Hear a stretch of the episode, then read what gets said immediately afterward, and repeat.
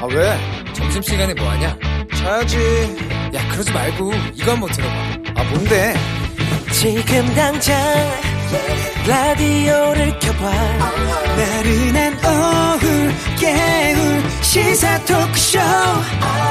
모두가 즐길 수 있고 함께하는 시간.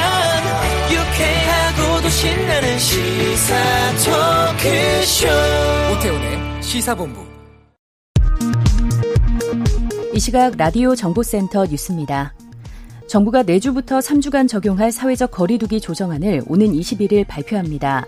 정부가 오는 7월부터 거리두기 개편안 시행을 준비 중이어서 현행 거리두기 단계와 5인 이상 모임 금지 조치 등은 다시 한번 연장될 가능성이 큽니다. 비전향 장기수인 장희균 씨 부부가 불법 구금 등 국가의 불법 행위에 대해 제기한 손해배상 소송에서 승소했습니다.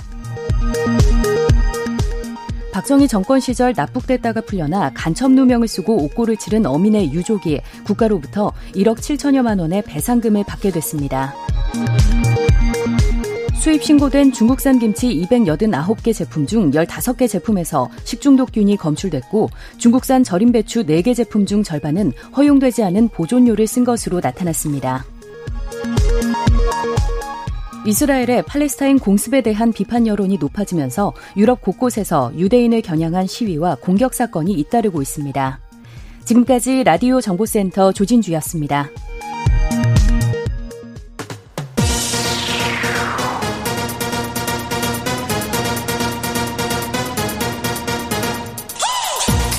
박정호의 본부 뉴스. 네, 오태훈의 시사본부 2부 첫 순서 이 시각 주요 뉴스들 정리해드리는 본부 뉴스입니다. 오마이뉴스의 박정호 기자와 함께합니다. 어서 오십시오. 네, 안녕하십니까? 예, 오전에 5.18 민주화운동 기념식 열렸는데 어우 뭐 다들 모였어요. 네, 그렇습니다. 그러니까 기념식에는 코로나19 상황을 고려해서 김부겸 국무총리와 여야 지도부, 음. 또5.18 유공자 및 유족, 각계 대표 이렇게 99명이 참석을 했는데요. 네. 인원 제한으로 여당 뭐 대권자 등은 그러니까 기념식에 참석하지 않고 개별적으로 음. 묘역을 참배하고 있습니다. 네. 올해 기념식 주제는 우리들의 5월이에요. 그러니까 41년 전 광주의 5월이 현재를 살아가는 우리 모두의 5월이다. 이런 의미가 담겼고요. 김부겸 총리는 기념사에서 이렇게 얘기했습니다. 화해와 용서는 지속적인 진상 규명과 가해자들의 진정한 사과, 네. 살아있는 역사로서 5월 광주를 함께 기억할 때 비로소 가능하다. 그러니까 당사자들의 용기 있는 증언과 가해자들의 사과를 촉구했습니다. 네. 한편 문재인 대통령은 이 SNS에 글을 올려서 희망의 5월은 진상 규명과 명예 회복으로 열린다 이렇게 강조했습니다. 네. 그 전두환 씨가 5.18 민주화운동 당시에 광주에 내려가 계엄군의 사살 명령을 내렸다 이렇게 보도를 한 언론사를 상대로 소송을 냈다고 네. 하는데 항소심에서도 패소했네요. 그렇습니다.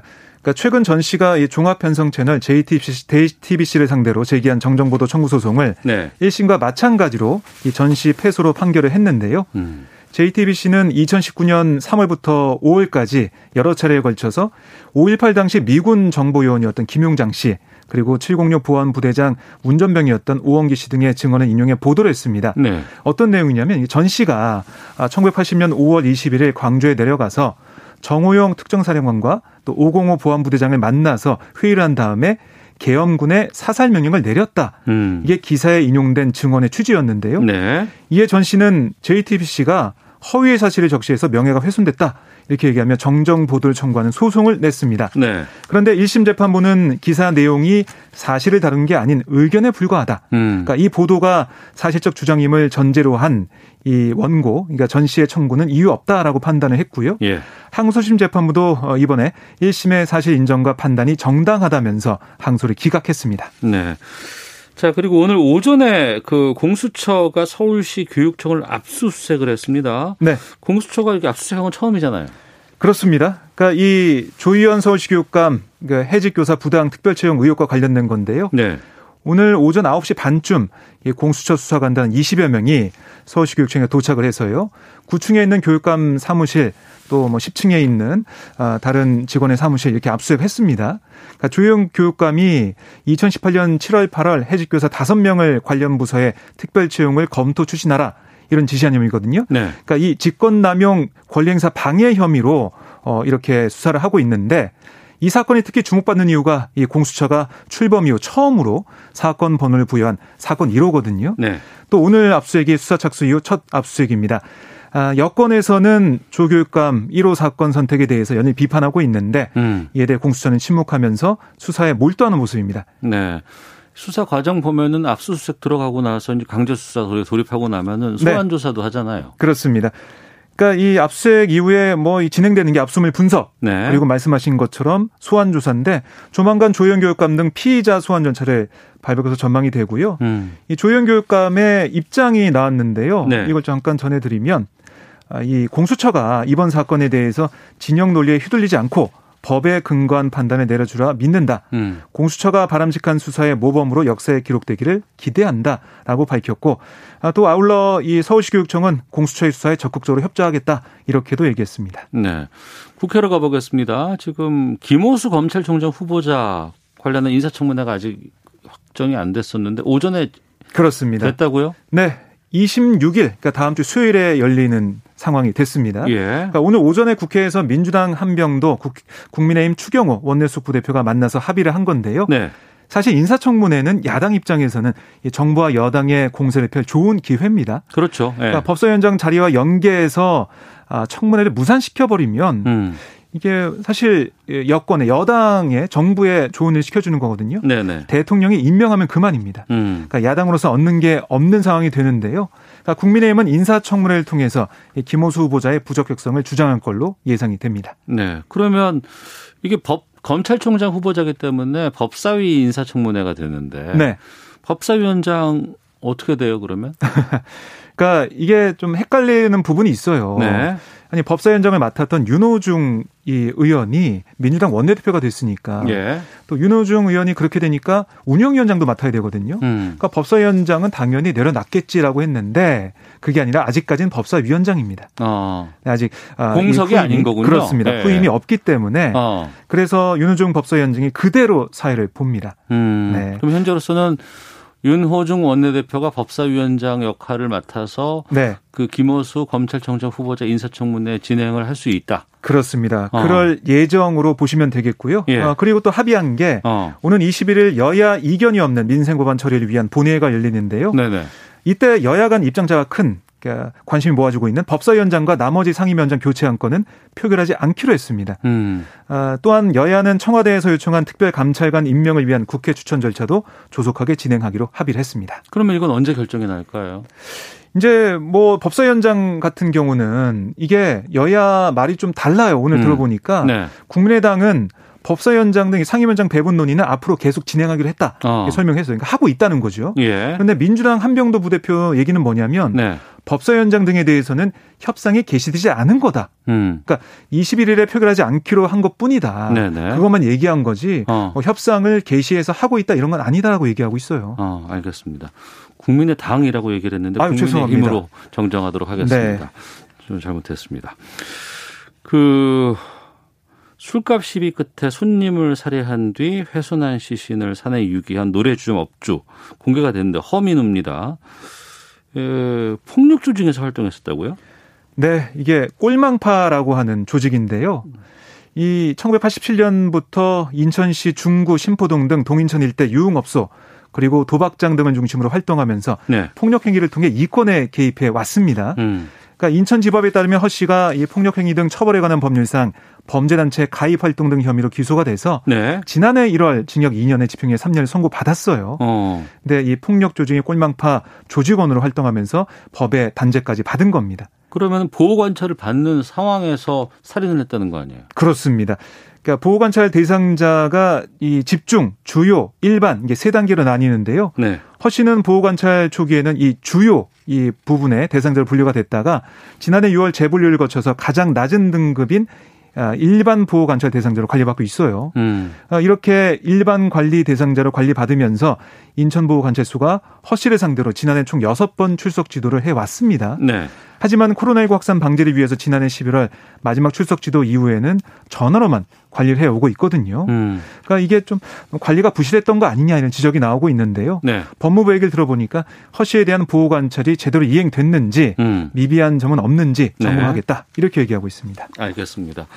짧게 문재인 대통령의 방미 일정 공개됐는데 좀 알려주시죠. 네, 문 대통령은 오는 19일 오후 서울을 출발해 현지 시간으로 같은 날 미국 워싱턴에 도착할 예정이고요. 네. 20일 일정을 끝으로 귀국해서 23일 저녁 서울에 도착하는데 바이든 대통령과의 한미 정상회담은 21일 그러니까 미국 시간 21일이니까요. 네네. 우리 시간으로는 20일 새벽이 아, 되겠습니다. 예. 네.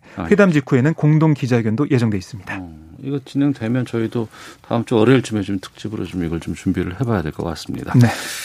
자, 본부 뉴스 오마이뉴스의 박정호 기자와 함께했습니다. 고맙습니다. 네, 고맙습니다.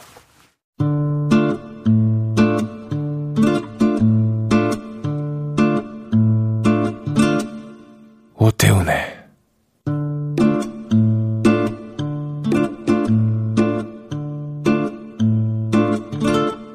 시사본부 네, 오태훈의 시사본부 듣고 계신 지금 시각 1시 11분 막 됐습니다. 시사본부는 청취자 여러분들의 참여를 기다리고 있습니다. 샵 9730으로 의견 보내주시면 되고요. 짧은 문자 50원, 긴 문자는 100원, 어플리케이션 콩은 무료로 어, 이용하실 수 있습니다. 유튜브를 통해서도 시사본부 생중계되고 있습니다. 검색창에 일라디오 아니면 시사본부 이렇게 검색해 보시면 영상으로도 방송 모습 확인하실 수 있습니다. 매주 화요일에는 현역 여야 의원과 함께하는 정치와투 시간이 준비되어 있습니다. 자, 오늘도 국민의힘에서 조혜진 의원 나오셨습니다. 안녕하십니까? 반갑습니다. 조혜진입니다. 네. 그리고 시사본부에서는 처음 모셨습니다. 더불어민주당 유기홍 의원님 자리하셨습니다. 안녕하십니까? 네, 안녕하세요. 유기홍입니다. 예, 청취자 여러분께 인사 말씀 한번 해주시죠. 네. 네. 아, 시사본부 소문은 많이 들었습니다. 아, 고맙습니다. 예, 예. 이렇게 또 직접 참여하게 돼서 반갑고요. 네. 조혜진 의원님하고는 다른 프로에서 여러 차례 같이 해서 어. 아주 편안한 상대로 오늘 잘 만났습니다. 아, 감사합니다. 네. 예, 알겠습니다. 네. 오늘 5.18 민주화운동 41주년 되는 날입니다. 유경 의원께서는 네. 어떻게 감회가 어떠신지요? 네, 저 자신 5.18 국가유공자이기 때문에 아 그러세요? 특별한 감회가 있습니다. 어. 이 자리를 빌어서 제가 비화를 하나 말씀드리면 예, 예. 41년 전 오늘 새벽에 예. 아 그러니까 80년 5월 18일 새벽에 청량리 경찰서 유치장에서 예. 저하고 문재인 대통령하고 처음 만났습니다. 아 그래요? 그때 당시 서울대학생이었던 저와 예. 경희대 총학생회 총무부장이었던 문재인 어. 학생이 어. 합동수사본부 수사관들한테 이제 강제 연행돼서 예.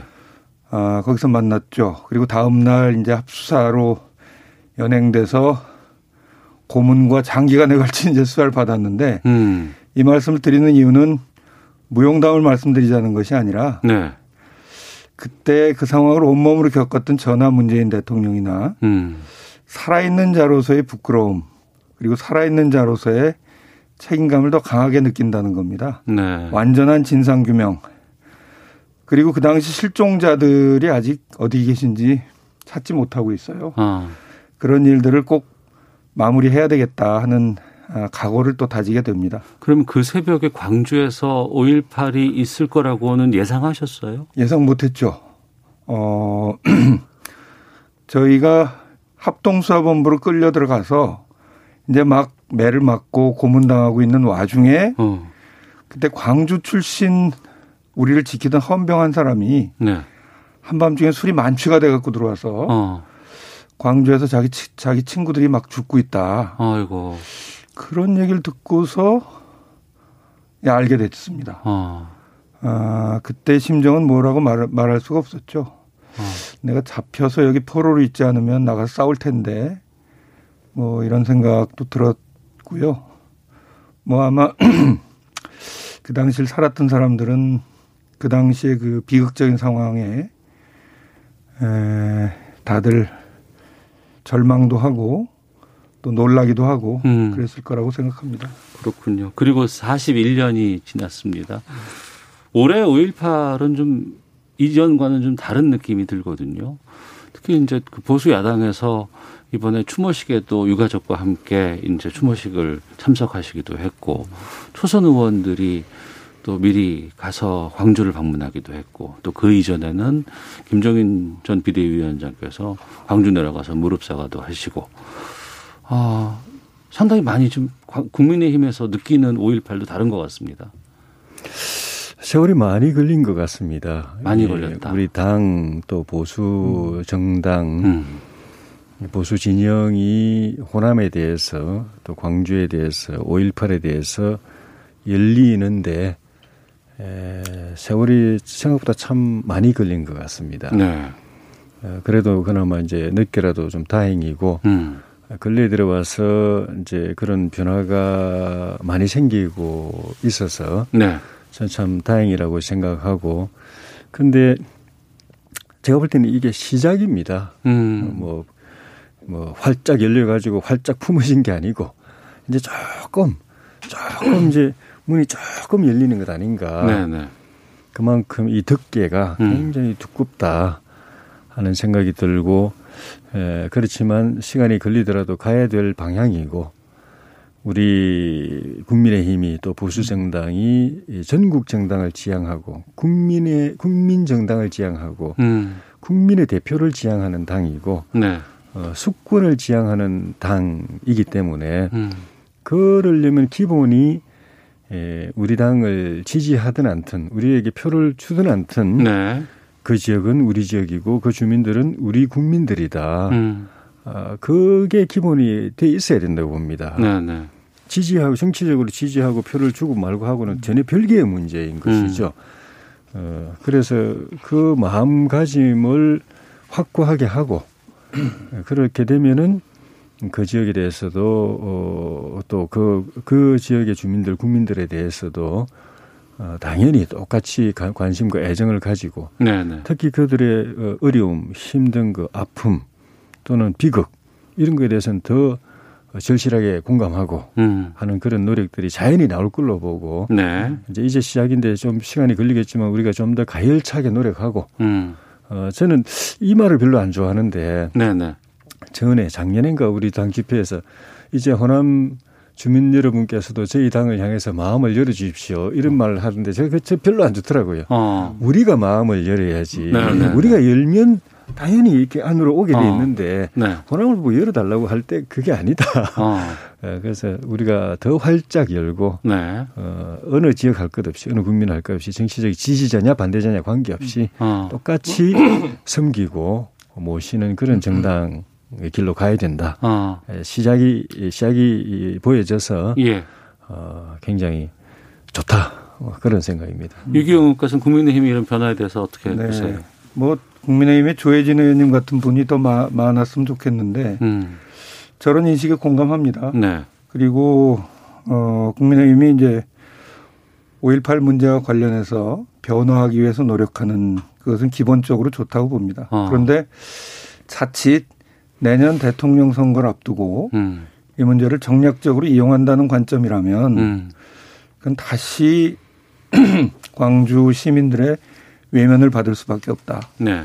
시작이라는 말에 동의하는데 사실은 그동안 아 이명박 대통령, 박근혜 대통령 시절에 이무련 행진곡 재청 자체를 금지했었습니다. 재창을. 음. 네. 뭐 그것뿐이겠습니까? 김순례 의원 같은 경우는 5.18 유공자들을 괴물 집단이라고 막말을 하고 나서 최고위원으로 당선되고 징계도 받지 않고 넘어갔어요. 음. 이제 그랬던 과거에 아픈 역사를 겸허하게 반성하고 더 진심으로 다가갈 때 아, 문이 열리지 않을까 하는데 그런 점에서는 선거를 앞두고 저러는 것이 아닌가 하는 의심의 눈초리가 어. 여전히 있다는 점을 예, 예. 국민의힘은 좀 깊이 인식을 했으면 좋겠습니다. 어. 정당이 선거를 생각 안 할 수는 없는데 그렇죠. 네, 네. 이거는 이제 선거를 넘어서서 어, 정치 집단으로서 또 국가의 대표를 지향하는 또 수권을 지향하는 정당으로서 당연히 가져야 될 기본 음. 자세고 음. 마음가짐이라고 생각이 들고요. 네 네. 어, 그런 그 선거를 의식해서 어, 수단적으로 음. 또는 기술적으로 접근하면 다 압니다. 음. 금방 압니다. 우리 국민들도 알고, 예, 알고 아, 호남 분들 호남 분들만뿐만 아니라 어. 어느 지역이거나 금방 알고 마음을 안 줍니다. 예, 마음이 예. 안 갑니다. 그래서 어. 저는 또 아까 제가 기본을 늘 말씀을 드렸는데 네네. 네. 선거 전략 또는 음. 뭐 동진이니 서진이니 이런 말 표현 자체도 저는 별로예요. 네. 그 동진 서진 이런 그거는 진격한다, 진출한다. 음. 진, 진입한다 이런 개념이거든요. 그렇죠. 네. 그 상대방을 보는 인식 자체가 왜곡돼 있는 거예요. 전쟁 개념이죠. 예, 전쟁 개념. 예, 거기를 우리가 뭐 이렇게 나아간다 이런 개념인데 그 그런 개념도 빨리 좀 버렸으면 싶고요. 네. 당연히 해야 될 일 열심히 하다 보면 세월이 지나면 음. 마음을 알아줄 때가 오고 뭐 그때는 뭐 표도 주시겠죠. 네. 저는 먼 미래로 생각하고 어. 어, 그렇게 가야 되지 않나 싶습니다. 네. 네. 이번에 보니까 그래서인지 그 유력 대권 주자들 아니면은 네. 대선에 도전하고자 하는 분들께서 상당수가 지금 광주에 오늘 다 내려가 계셔 네. 있어요. 이건 어떻게 보고 계세요? 저희 의원께서 먼저. 음, 일단은 내년에 이제 대, 선이 있고 네. 지역마다 어. 또 호남은 호남 지역대로 중요하고 영남은 영남 지역대로 중요하고 그렇게 해서 조금 더 신경을 쓰는 부분도 있는 것 같고. 예. 어, 특히 민주당은 이제 호남이 중요한 지역이기 때문에 아. 당원들이 어. 많고 또 하기 때문에 또 저희 지역은 저희는 좀 전에 말씀드린 그런 이제 새로운 마음가짐으로 음. 시작을 하는 단계 단계이기 때문에 네. 그 전에는 좀 뭐 조금 거리감을 느끼고 좀 꺼려하고 부담스러웠던 발걸음이 음. 이제 조금 더 잦은 발걸음이 돼 가고 있다. 그러다 보니까 여야 다 어, 좀 이제 그 방문이 좀 잦은 것 아닌가. 네. 저도 내일 그 오늘은 이 우리 때문에 시사본부하고 열 일정 때문에 못 가고 예, 예. 어, 내일은 저희 가족들 데리고 어. 내려갈 예정입니다. 아, 망월동 가실 거 예정이세요? 네, 민주묘지. 어. 작년에도 가족들하고 같이 가려고 생각했는데 일정이 안 맞아요. 저 혼자 갔다 왔는데. 네, 네. 예, 가서 저는 우리 아이들에게 또 집사람 아이들에게 그 묘비명에 있는 그 돌아가신 분들의 음. 그 history. 네. 그 비극적인 현장에 에, 그 사연 음. 그거를 꼼꼼하게 한 한 두 시간 이상 음. 묘비 하나하나 보면서 쭉 음. 읽어보고 오도록 하려고 데려 데려가는데 네. 저는 우리 당이 가서 뭐 참배하고 뭐 묘비 또 또 뭐 이렇게 닦고 이런 것도 중요하지만은 음. 오히려 제 경험으로 볼 때는 그 그걸 천천히 몇 시간 몇 시간이 걸리더라도 꼼꼼하게 읽어보고 그 한 분한 한 분이 음. 어떤 비극적 어, 마지막을 순간을 맞았는가를 아는 것이 훨씬 더 중요하지 않나 우리 당 의원님들도 가시면 네. 뭐 다른 것도 하시지만은 그걸 좀 하고 오셨으면 하는 바람이 네. 있습니다. 음. 가시게 되면 예. 제일 먼저 윤상원 열사 묘를 꼭 한번 예. 찾아주시면 좋을 것 같고요. 예. 또 하나 사진에 웨딩드레스를 입고 찍은 그 여성의 예. 그 묘비가 있습니다. 네네. 네. 신혼에 음. 그 남편이 아주 절절한 사연을 예. 쓴. 그 밖에도 사실은 아까 말씀하셨던 음. 대로 직접 그 스토리를 느끼시고 아이들도 음. 같이 느끼고 하는 건참 예. 아, 좋겠다 이런 네. 생각을 하게 됩니다. 음. 저는 그 지금 말씀하신 그 웨딩드레스 사진 묘비 또 윤상원 열사, 박관현 열사 등등 다 읽어봤는데 내일 네. 이제 아이들하고 데려가면 그걸 좀 보게 하려고요. 음. 네, 네. 이런 가운데 윤석열 전 검찰총장이 5.18 관련된 입장을 좀 냈습니다. 어, 이건 어떻게 보세요? 예, 그, 뭐, 기본적으로, 뭐, 유력 대권 주자 한 사람이 관심을 갖는 건 좋다고 생각하는데 저는 음. 우선 좀 아쉬움을 넘어서 네. 어, 저는 사실은 좀 분개했습니다. 아 그러셨어요? 네. 왜 그러냐면 지금 뭐 안에 집거에서 공부한다는 거 아니에요? 어. 근데 기자들 통해서 흘리듯이 이제 자기 메시지를 전달을 했는데 예, 예. 사실은 그동안 검찰이 5.18 문제와 관련해서 보여준 태도들이 있습니다. 네, 네. 저를 포함해서 많은 사람들이 5.18의 진상규명을 요구하다가 감옥에 갔는데 음. 다 검찰이 기소했습니다. 네. 95년에 성공한 쿠데타는 처벌할 수 없다. 음. 해서 전두환 씨 불기소했던 일. 그 다음에 5.18이 북한 아, 공작원들에 의해서 했다는 지만원 씨를 불기소한 일. 평검사 출신이란 모르지만 검찰 수장 출신으로서는 어. 우선 그런 일에 사과부터 했어야 된다. 네. 문무일 검찰총장이 형제복지원 사건에 대해서 사과하고 비상상고를 했던 태도를 한번 되돌이켜 볼 필요가 있습니다. 어. 그런데 그런 사과 없이 예. 마치 훈수 두듯이 어. 헌법 교수가 한마디 훈계하듯이 이렇게 하는 것은 저는 올바른 태도가 아니다. 음.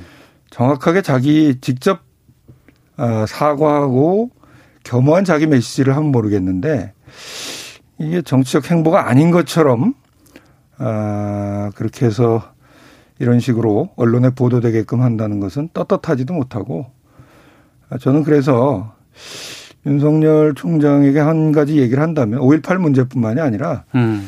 다른 문제에 대해서도 네. 진정성 있게 다가가지 않으면 음. 아, 국민들의 마음을 얻을 수 없다. 아까 조혜진 의원님이 국민의힘이 5.18에 대해서 이렇게 해야 된다라고 했던 얘기를 네. 사실은 윤석열 총장에게도 돌려주고 싶어요. 음. 네, 그렇습니다. 조혜진 의원께서는요. 저는 뭐윤 총장을 개인적으로 잘 모르기 때문에 음. 그 쉽게 판단할 수는 없는데 저는 진정성이 있다고 그냥 생각합니다. 네. 그분의 평 그러니까 이번 이 메시지 때문이 아니라 음. 평소에 그 처신이나 은행 행보 이런 걸 볼때 네.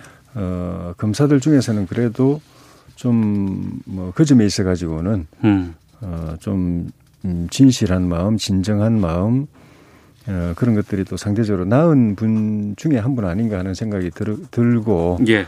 또 작년에도 제가 알기로는 검찰 직원들과의 대화에서 5.18에 대해서 비슷한 이야기를 또, 또 현직에 있을 때 음. 했었고, 어, 일반 평범한 국민이라도 좀, 좀 저희 딸내미들 같은 경우도 똑같지만은 그런데 하물며 이제 지도자 책임 있는 사람이면은 이 문제에 대해서 명확한 자기 인식, 정확한 역사 인식이 있어야 되고 네. 그걸 또 국민들에게 보여줘야 되고 음. 또 국민들도 그걸 궁금해 하니까 아, 그렇게 그런 점에서 이거는 의미가 있고 어, 누구라도 심지어 가해자 측에 있던 사람들이라도 이 문제에 대해서 바른 인식을 가지고 음. 잘못된 생각을 가졌다면은 생각을 바로 잡고 네. 하는 건 우리가 모두가 요구하고 기대하고 촉구하는 거기 때문에 음. 예, 윤전 총장 같은 경우는 어, 우리가 그 사람이 잘못된 인식을 밝히면은 왜곡된 인식을 밝히면 그건 문제 삼아야 되지만은 네네. 네. 생각이 바르다 정확하게 알고 있다고 생각이 들면 음. 그거는 어, 우리가 다 이해하고 어, 받아들여야 되는 것 아닌가 네. 그런 생각이 듭니다. 어. 사과를 진솔하게 했으면 더 좋았겠죠. 음. 그런데 좀 뜬금없는 훈수 네네. 네. 같은 느낌이 들었다는 말씀입니다. 음, 알겠습니다. 자, 화요일 정치와도 함께하고 있는데요. 어, 잠시 기상청 연결해서 날씨와 미세먼지 상황 살펴보고 또 교통정보 확인하고 다시 돌아와서 두 분과 말씀 이어가도록 하겠습니다. 날씨와 미세먼지 정보 윤지수 씨입니다. 네, 수도권 지역은 화창해졌습니다. 하지만 남부지방을 중심으로 여전히 구름이 많고 흐린 곳이 많고요. 특히 경상도 일대로는 아직도 이슬비가 조금씩 내리는 곳이 많습니다. 오후까지는 약하게 이슬비가 내리거나 빗방울이 떨어지면서 경북권 남부 지역 또 경상북도 북동 산간 지역, 경남권 일대로는 5mm 미만의 강우량이 잡혀 있다는 점도 염두에 두시는 것이 좋겠습니다. 하지만 남부 지방도 저녁이 되면 구름이 거치면서 점차 맑은 날씨가 되겠고 부처님 오신 날인 내일은 전국이 맑은 날씨를 보이다가 밤부터 점차 흐려지겠습니다. 맑은 날씨를 보이는 수도권 지역부터 기온이 차츰 오르고 있는데요. 앞으로 좀 더 올라서 서울과 세종, 대전은 25도, 춘천은 27도 안팎까지 올라 초여름 날씨를 보이겠고 내일은 대구와 강릉이 29도, 대전, 광주 28도, 서울, 세종 27도 안팎까지 올라 오늘보다 기온이 좀 더 오를 것으로 예상이 됩니다. 한편 미세먼지 상황은 지금 수도권 지역은 보통 단계를 보이고 있는데요. 나머지 전국 대부분 지역은 좋은 단계를 보이고 있습니다. 대기 확산이 원활하기 때문에 계속해서 보통이거나 좋은 단계가 예상됩니다. 다만 내일 오전 중엔 경기 남부와 충남 지역을 중심으로 일시적으로 나쁨 단계가 예상되는데 대기가 정체하기 때문이고요. 오존도 오늘 인천과 경기 남부, 충남 지역을 중심으로 나쁨 단계로 농도가 점차 높아질 수 있겠습니다. 지금 서울 기온은 22.2도입니다. 지금까지 날씨와 대기 상황이었습니다. 다음은 이 시각 교통 상황 알아보겠습니다. KBS 교통정보센터의 김민희 씨입니다. 네, 점심시간을 지나면서 교통량 자체는 줄었지만 여전히 돌발 구간이 많습니다. 호남고속도로 순천 쪽으로 이번에는 정읍 부근에서 사고가 나면서 2차로가 막혀 있고요. 이후로 곡성 부근 1차로에서는 장애물을 처리하고 있습니다. 서해안고속도로 서울 방면으로 매송 휴게소 부근 사고는 4차로와 갓길에서 처리 작업을 하고 있는데요. 이 일대로 정체 매우 심합니다. 이후로는 일찍에서 금천 사이로 더디게 지납니다. 경인고속도로 서울 방면으로 부천 부근에는 화물차가 고장으로 서 있어서 4차로와 갓길이 막혀 있고요. 더 가서는 신월 일대로 더디게 지납니다. 반대 인천 쪽으로는 인천 요금소에서 부평 사이로 속도 줄여 지납니다. 경부고속도로 서울 방면으로 추풍령 부근에서는 작업 여파받아 부근으로 차량들 서행하고요. 이후로는 수원 부근과 다시 양재부터 반포 사이로 속도 줄여 지납니다. 그 밖에 서울시내 강변북로 구리 쪽으로는 여전히 정체가 심합니다. 방화대교부터 양화대교 사이와 다시 마포대교부터 반포대교 부근, 더 가서는 성수대교 일대로 더디게 지납니다. KBS 교통정보센터였습니다.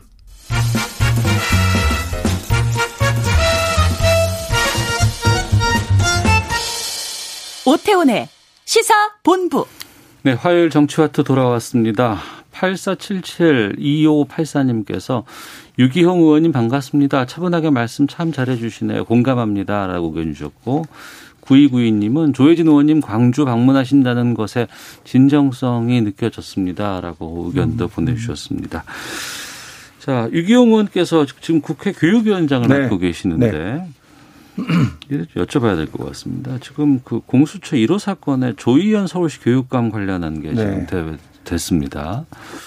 여기 관련해서 기자회견을 네, 하셨던데 네. 어떤 취지입니까? 우선 뭐 국회 교육위원장으로서 교육계의 의견을 좀 수렴한 결과이기도 하고요. 예. 또 하나는 공수처가 특히 이제 많은 국민들이 원한 건 권력기관의 비리와 부패를 좀 척결하는 데 앞장서 달라는 취지인데 네. 교육계의 특성이 있습니다. 특히 그 해직 교사 문제는 전교조가 합법화된 이후에도 박근혜 정부 때 법의 노조로 탄압당하면서 많은 교사들이 해직이 됐어요.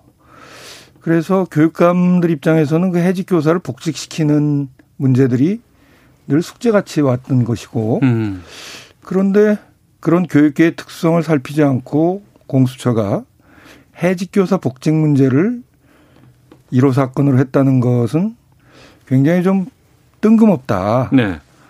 아, 공수처가 좀 표현이 그렇습니다만 비겁하게 좀 거대 권력기관하고 맞짱 뜨는 걸 피하고 음. 좀 만만한 교육계를 1호 사건으로 선택한 게 아니냐.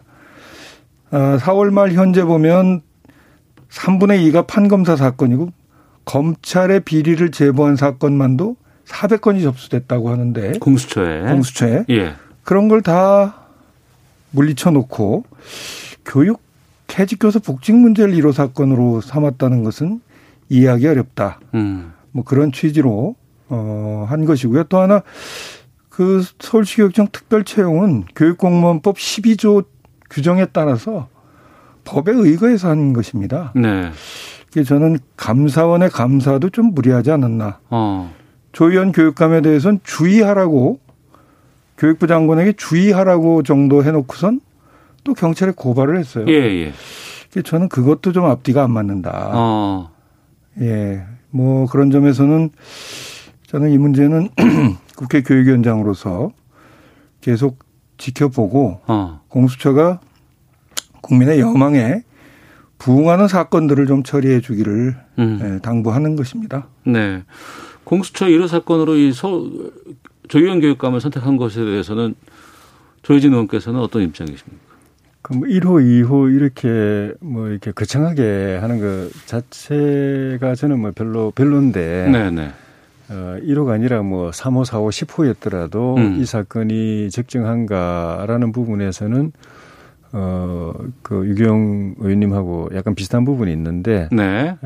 또뭐 또 조금 이제 다른 부분도 있고. 음. 저는 좀 말씀하신 것처럼 저도 그 같은 부분은 비겁한 선택이다. 네. 또 자신감 부족이다. 어. 어, 이 사건은 사실은 그 감사원에 의해서 그 사실 조사가 거의 다 끝났다고 봐야 됩니다. 예. 경찰이 또 조사를 다 했고 네네.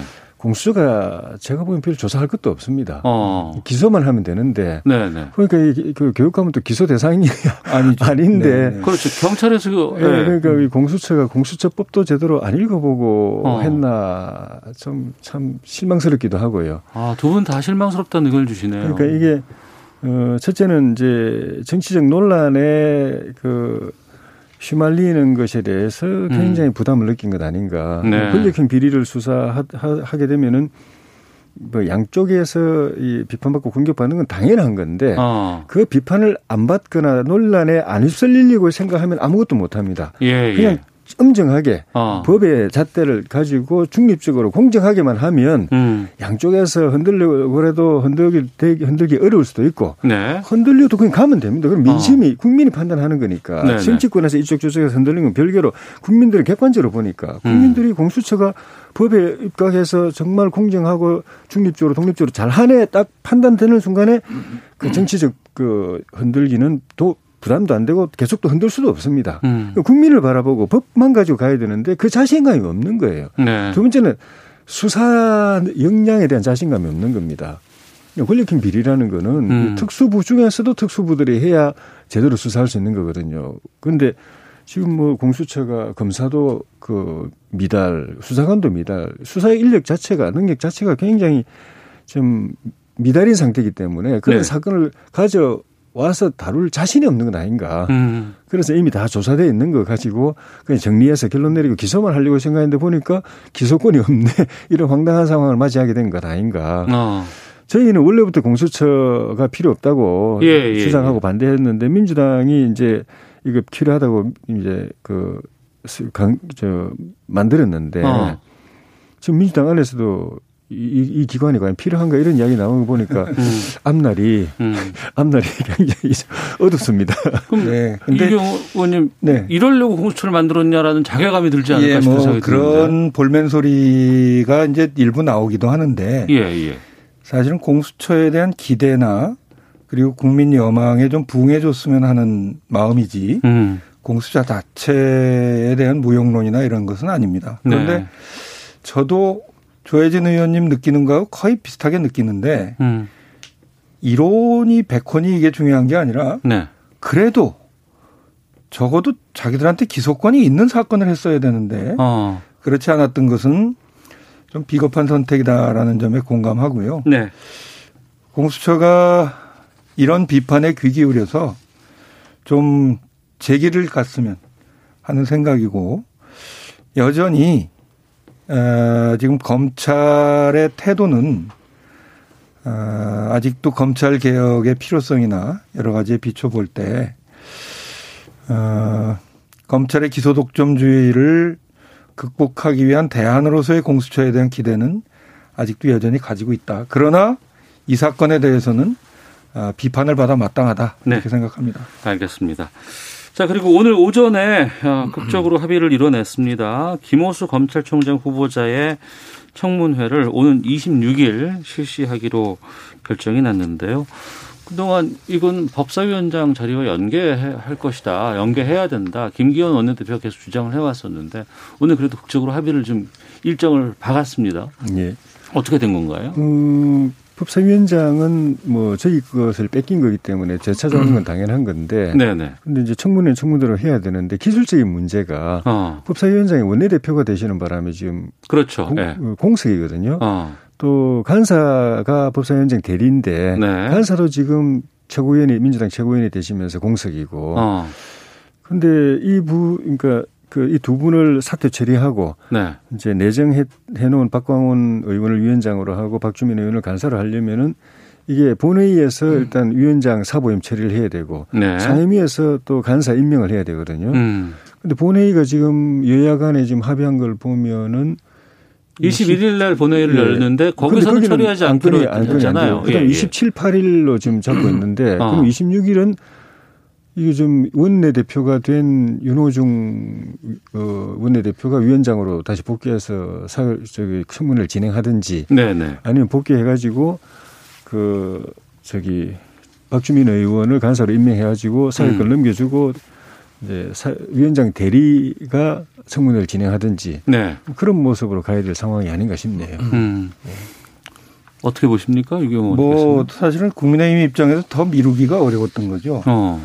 왜냐하면 청문 요청서가 오고 20일 내에 청문회를 해야 되는데 그 마지노선이 26일인 겁니다. 네. 그래서 더 미루기 어려웠고요. 음. 그리고 26일 날 청문회를 치르려면 자료 요구도 해야 되고 증인 참고인 문제도 있어야 되니까 더 미룰 수 없어서 막판에 몰려서 이제 아슬아슬하게 했다는 점 하나 하고 네. 또 하나는 뭐 이건 이제 조혜진 의원님하고도 저하고 견해 차이가 있는데 뺏겼다고 얘기를 하셨는데 아 2년에 한 번씩 협상을 해서 정합니다. 어, 상반기 하반기 예. 나누죠. 근데 네. 뭐 지난 기회에 법사위원장을 야당이 했다 그래서 어. 180석 어, 가까운 의석을 가진 변화된 상황 속에서도 법사위는 그럼 늘 야당이 해야 되느냐. 이건 여야 협상에 달려 있는 문제인 거죠. 네. 또 법사위원장을 자신들이 못 가졌다고 해서 나머지 상임위원장도 다 포기한 상태로 1년을 온 겁니다. 좀 자초한 측면도 있다고 생각하는데 음. 사실 그 점에서는 국민들 내에서도 판단이 좀 엇갈린 점이 있는데 문제는 법사위원장 문제를 인질로 걸어놓고 어, 검찰총장 공석이 지금 3개월째나 되는데 더 미룰 수 없다는 좀 그런 한계에 봉착해서 네. 오늘 극적으로 합의가 이루어진 것이 아닌가 음. 이렇게 생각이 됩니다. 그래서 저는 어, 여야 원내대표가 이 점을 좀 원만하게 잘 마무리해서 국회가 빨리 정상화될 수 있도록 하는 게 네. 최선의 선택이다 이렇게 생각합니다. 어. 그래도 법사위원장은 교체를 해야 되는 상황인데 그럼 어떻게 되나요 지금 앞으로? 27, 8일 본회의가 잡히고 그때 이 문제가 합의가 되면 음. 본회의장에서 그 이제 교체 이제 의결이 이루어질 가능성이 있죠. 네. 하지만 지금 여당 쪽에서는 법사위원장을 내줄 의향이 지금 전혀 없는 것 같은데요. 그런 것 같죠. 예, 예. 그래도 저희는 계속 요구해야죠. 우리 건데 뺏기, 고도 아무 말 못하면 그거는 야당은 완전 바보 야당이니까. 아. 그뭐 어, 주든 안 주든 계속 요구해야 되고 예. 국민들한테 예. 어 저기 저 어. 아픈 소리 해야 되고 음. 어, 우는 소리 해야죠. 네네. 네. 예. 어. 뺏긴 게 아니라니까요. 국회법에 뭐 법사위원장은 야당이 하게끔 정해져 있는 물리적으로 보면은 이제 국민들이 권력이 한 곳에 집중되면 부, 이제 부패하고 독재하게 돼 있으니까 대통령과 국회를 나눠 가지고 네. 국회가 대통령을 견제하라고 돼 있는데 음. 여당이 180석 돼 있고 국회의장 부의장도 다 가져가고 그런 상황에서 국회가 최소한의 견제 기능을 하는 거는 야당이 하는 거거든요. 네. 여당이 하는 게 아니고 어. 야당이 할 수 있는 거의 뭐 어떻게 보면 유일한 게 법사위원장인데 법사위원장까지 음. 가져와 버리면 야당의 기능이 없어지고 그럼 국회는 여당이 대통령을 이렇게 도와주고 대통령이 시키는 일을 하는 입법부가 돼버리니까 상권분리 완전히 무너져 버리는 거죠. 네. 그러면 독재하게 되는 네. 거죠. 네. 좀 유감스러운 말씀입니다만 법사위원장 하나 때문에 나머지 상임위원장을 다 거부했어요. 사실 예결위원장을 우리가 야당한테 줬거든요. 네. 국회 예산권이 얼마나 중요합니까? 어. 근데 안 하겠다고 하니까 예정이 없이 지금 정성호 의원이 하고 있는 거예요. 아, 21대 초기에 이제 7개 상임위를 그렇죠. 그렇죠. 예, 예, 예. 네.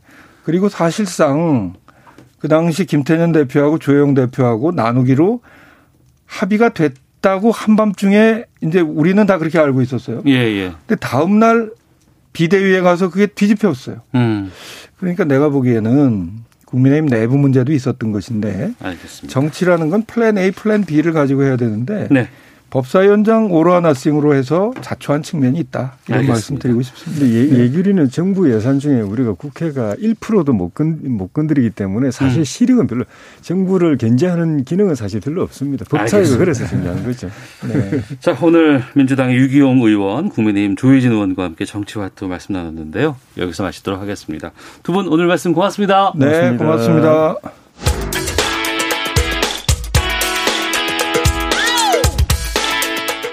오태훈의 시사본부는 여러분의 소중한 의견을 기다립니다.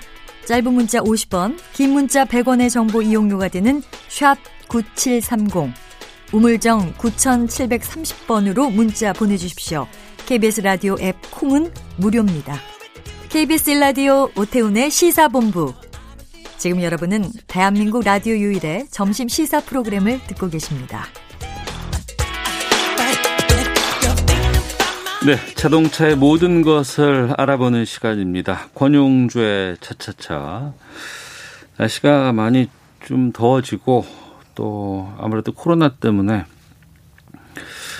음, 나들이 가기도 좀 그래서 차라리 그럼 캠핑을 하자라는 분들이 상당히 좀 늘고 있다고 하고 근데 느는 건 좋은데 부작용도 좀 심각해지는 것 같습니다. 요즘에 끊임없이 지금 마찰이 나오고 있는 내용.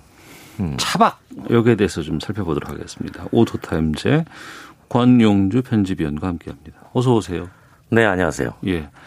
전에는 음. 고속도로를 가다가 음.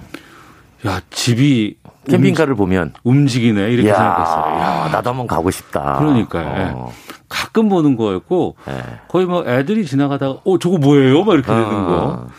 근데 요즘엔 캠핑카가 종종 보여요. 많이 보여요. 이렇게 봐서는 네. 아 부럽다라는 생각이 드는데 네. 본인이 직접 구매를 해서 네. 이제 운영을 한다고 생각을 해보시면 음. 아우 이 차 어디다 세워놓지?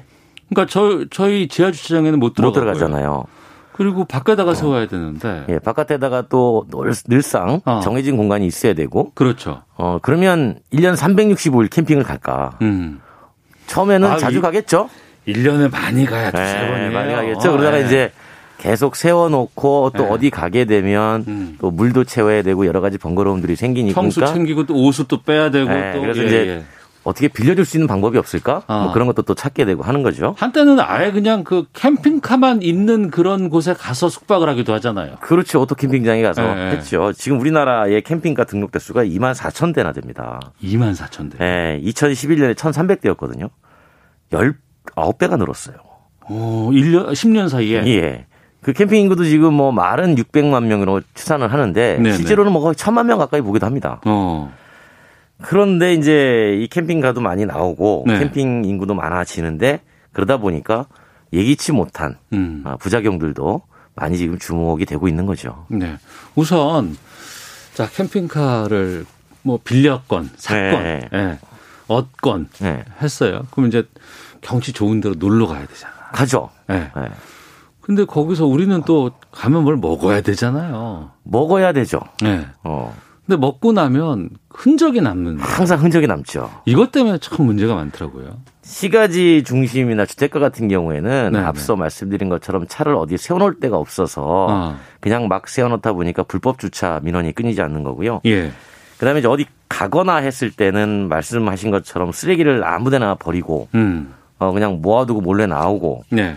어, 또 전기도 써야 되잖아요. 그렇죠. 그 전기 공용 화장실 네. 콘센트를 빼와서 몰래 쓰기도 하고. 아, 캠핑카 자체 전기 시설이 있잖아요. 어, 연결을 하는 경우도 있거든요. 아. 네, 그러니까 안에 있는 전기를 쓰려면 바깥에서 전원을 연결해서 쓰는 경우도 있기 때문에 네네. 이제 그렇게 하고 또 물 같은 경우에도 뭐 그냥 막 가져다 쓰고 음. 어 실제로 그 나온 얘기가 어느 한 동네 이야기인데요. 네. 화장실 안에 쓰레기통에서도 하루에 50리터짜리 쓰레기 봉투 한 두세 개 정도의 분량이 나온다 그래요. 그러니까 자기들이 어 경치 좋은 곳에 가서 예. 야영을 하고 예. 캠핑카 세워놓고 네. 차박하고 근데 정작 쓰레기를 집으로 가져가는 게 가져가고 아니고 놓고는 거죠. 또 우리나라가 공용 화장실이 잘 돼 있는 나라잖아요. 깨끗하거든요. 깨끗하고. 네. 그럼 거기다가 그냥 박아놓고 네. 나는 쓰레기 깔끔하게 처리하고 왔다 이러고 들어온다는 거죠. 그러다 보니까 강원도 일부 지역에서는 네. 아유 우리 동네 아예 캠핑 자체를 오지 마세요. 어. 어 이렇게 어, 편말을 써붙인 네. 것도 늘어나고 있는 거죠. 그리고 물론 이제 그 맛에 가긴 하는데 왜 이렇게 불들을 펴요? 그렇죠. 예. 네. 불멍. 어. 네. 근데 그게 이제 정해진 곳이면 괜찮은데. 그렇죠. 그러니까 아예 그런 장소고 그런 네. 상황이 허용이 되는 곳이면 모르겠는데 그렇지 않은 곳에 가서 그냥 불을 하고 밑에 재 남고 네. 자연 막 그을러지고 이거 아닌 것 같아요. 그래서 나오는 얘기가 네. 공식적으로 정해진 캠핑장에서는 예, 예. 뭐 본인들이 쓸 수 있는 것들은 다 누리면 됩니다. 음. 뭐 종량제 봉투를 관리인에게 사서 어, 쓰면 되고 뭐 전기도 얼마든지 쓰면 되는 거죠. 네. 그런데 캠핑을 다시는 분들의 특징 중에 하나가 음. 사람 많은 것을 또 안 좋아하는 경우도 있어요. 아, 난 그런 캠핑장은 아, 그렇죠. 안 예, 가겠다. 예, 저기 사람 많아서 아, 나 저기 어. 아, 시끄러워. 아, 캠핑 모르는 사람들이야 어. 저런데 가는 거지. 나만이 이렇게. 있는 장소가 있어. 그런데 그 장소들이 대부분 어. 허용되지 않는 장소라는 거예요. 그렇겠죠. 그리고 네. 그, 그런 장소들을 요즘 유튜브 같은 데서 보면 네. 정말 천의 비경이 있는 그렇죠. 장소 막 네. 이렇게 해서 막 올려놓고 막 이러더라고요. 게다가 또 TV 방송들을 보면 어. 사실 거기 현실적으로 캠핑이 불가능한 장소인데 아, 방송에서 그 캠핑카 세워놓은 데거나 그렇죠. 뭐 하는 예, 데는요. 예. 다 그거 그냥 공식적으로 아, 캠핑장이 아닌데 아, 이제 아니, 그런 아니에요. 거 보면서 방송은 방송이지. 어, 예. 아 나도 저런 장소가 어디 있나 보다 찾아가야지라고 예. 하면서 이제 가서 말씀하신 것처럼 뭐 불도 피우게 되면 또 위험성도 있고 예. 또 여러 가지 또 문제가 제기가 될 수 있는데 음. 그러다 보니까 이제 캠퍼라고 그러는데 캠퍼 네네. 캠핑하는 사람들의 매너 음. 에 대해서 지금 지적들이 많이 쏟아지고 있습니다. 게다가 캠핑카가 아니더라도 요즘에는 저 SUV 승합차 같은 경우를 개조를 해서 예. 그냥 그야말로 차박. 차박을 하죠. 네, SUV에서 네. 그냥 자고. 예. 근데 그런 차가 잘 건지 안 잘 건지는 모르잖아요. 그렇죠. 근데 바닷가에 있는 공영 주차장 같은 데 세워놨다가 음. 그냥 거기서 막 고기 굽고 이런 분들이 계시더라고요. 많이 봤어요. 어. 네. 그분들이 어, 차에서 잘지 안 잘지는 뭐 말씀하신 것처럼 알 수가 없으나 음. 사실 그런 장소에서 하면 안 되는 거예요. 그렇죠. 예. 네. 아, 왜 공영 주차장에서 왜 고기를 구워요? 음, 그리고 이제 차박하시는 분들이 네네. 네. 밤에 네. 조금 추울 수 있어요. 그렇죠. 춥죠. 어. 네. 그런 경우에는 시동을 걸어놓고 온기를 느끼시는 분들도 꽤 많습니다. 어, 그 위험하지 않나요? 위험하다기보다 이제 주변에 네, 다른 사람들에게 이제 소음과 어. 배기가스의 공해를 일으키는 예, 예. 약간 민폐적인 행동이라고 보는 거죠. 어, 아예 단속을 나서는 그런 지자체도 많다면서요? 단속 많이 합니다. 음. 네, 단속 많이 해요. 그런데 이제 이게 또 지자체도 고민인 게 네. 지나치게 단속을 많이 했을 때 진짜 우리 동네 관광객이 안 오면 어떡하지?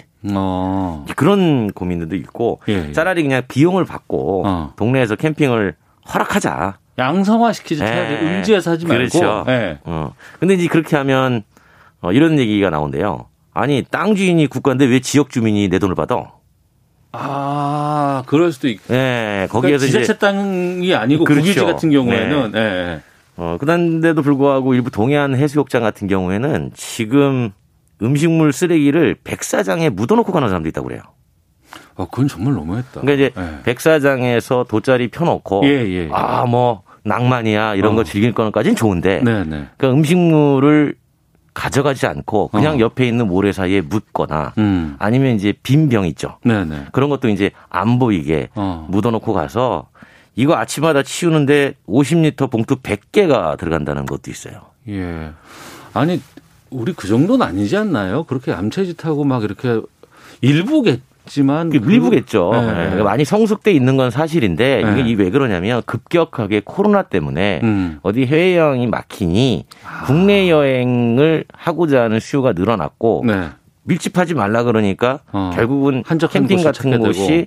적절한 여행의 수단으로 떠오르게 된 거죠. 음. 그러면서 단기간에 인구가 급격하게 팽창을 하니까 네네. 이미 성숙한 문화를 가지고 있는 사람들과는 달리 음. 그냥 한번 즐기고 오자. 음. 이런 사람들이 캠핑에 뛰어드니까 이런 부작용도 같이 증가하는 그런 현상을 보이고 있는 겁니다. 네. 근데 이게 좀 그, 그야말로 이제 코로나 때문에 지친 몸을 좀그 네. 달래고 음. 아니면 좀 자연도 좀 벗삼아서 좀 뭔가 좀 힐링을 할 수 있는 그런 것을 잘 할 수도 있잖아요. 그렇죠. 네. 그 이제 그 잘해야죠. 그러니까 음. 이건 인식의 전환이 필요한 거예요. 네. 그러니까 아 결국은 본인이 사용한 자리에는 어떤 흔적이든 남으니까 그 음. 흔적은 최대한 네. 없애고 와야 되는 거고 어. 또 정해진 곳에서 캠핑을 해야 된다는 생각을 좀 하셔야만 네, 네. 어, 좀 좋은 문화가 만들어지는데 어, 나는 남들과 달라. 어. 어. 여기서 남들과 다르다는 건 뭐냐면 남들과 캠핑카가 달라, 캠핑 장비가 달라 이게 아니라 그렇죠. 어, 네. 나는 남들과 달리 어. 어. 안 보이는 곳에서 네. 나 혼자 한적하게 캠핑하는 사람이야. 어. 근데 그 장소가 실제로 허용된 장소냐는 거죠. 어. 그건 아니라는 거예요. 예, 예. 그러니까 그런 게 남, 남들과 달라라고 생각하는 건 아니라는 거죠. 음.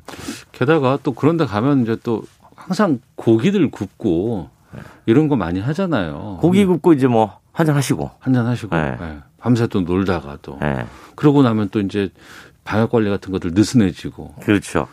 그러니까 뭐 캠핑을 가는 거를 우리가 뭐라고 할 수 없고 음. 가서 어, 즐기는 것도 뭐라고 할 수는 없지만 적어도 이제 오늘 이렇게 주제를 갖고 나온 이유가 최근에 네네. 이 캠핑 때문에 여러 동네에서 마찰들이 많으니까 음. 캠핑을 하는 사람들이 적어도 여기에 대해서는 우리 매너를 좀 가지고 어, 캠핑을 하자는 차원으로 제가 이제 주제를 준비한 거죠. 그러면 그 많은 그 10배가 늘었던 캠핑카들 있잖아요. 예, 예. 그건 어디다가 주차를 하는 거예요, 지금? 어, 조금만 동네에서 벗어나시면 예. 야외에 주차장이나 아니면 어. 한적한 곳에 잘 서 있습니다.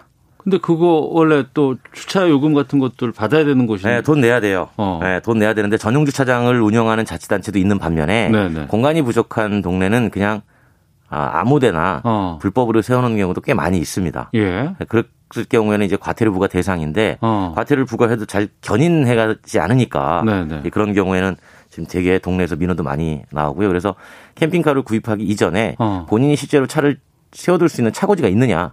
그 차고지 증명제 같은 거 캠핑카 하면 안 캠핑카는 차고지 증명제를 하고 있습니다. 아, 지금 하고 있어요? 네. 근데 어. 어, 이전에 거. 예, 한 지가 예. 얼마 안 됐어요. 음. 그러니까 그 전에 증명제 없이 판매된 차들은 여기저기 다 서 있는 거죠. 음. 네, 그런 것들에 대해서도 우리가 좀 어, 높은 성숙된 시민 의식으로 다 함께 더불어 사는 또 공동으로 즐겁게 사는 이제 그런 걸 좀 만들어야 될 것 같아요. 알겠습니다. 저도 관심 있게들 보고는 있는데 한대 사시게요? 아니요, 아니요. 근데 네. 걱정이 요즘은 그 바퀴는 너무 작고 등치가 네. 너무 커져 버렸어요. 그래서 저거 안전한가 좀 걱정되는 경우도 좀 많이 좀 보이는데 어. 그 부분 나중에 좀 시간 될 때. 네네 크게 따라 가지고 네. 면허 종별이 따로 있습니다. 아, 알아보도록 하겠습니다. 네. 오토타임즈 권영주 편집위원과 함께했습니다. 고맙습니다. 감사합니다. 시사본부도 인사드리겠습니다. 내일 뵙겠습니다. 안녕히 계십시오.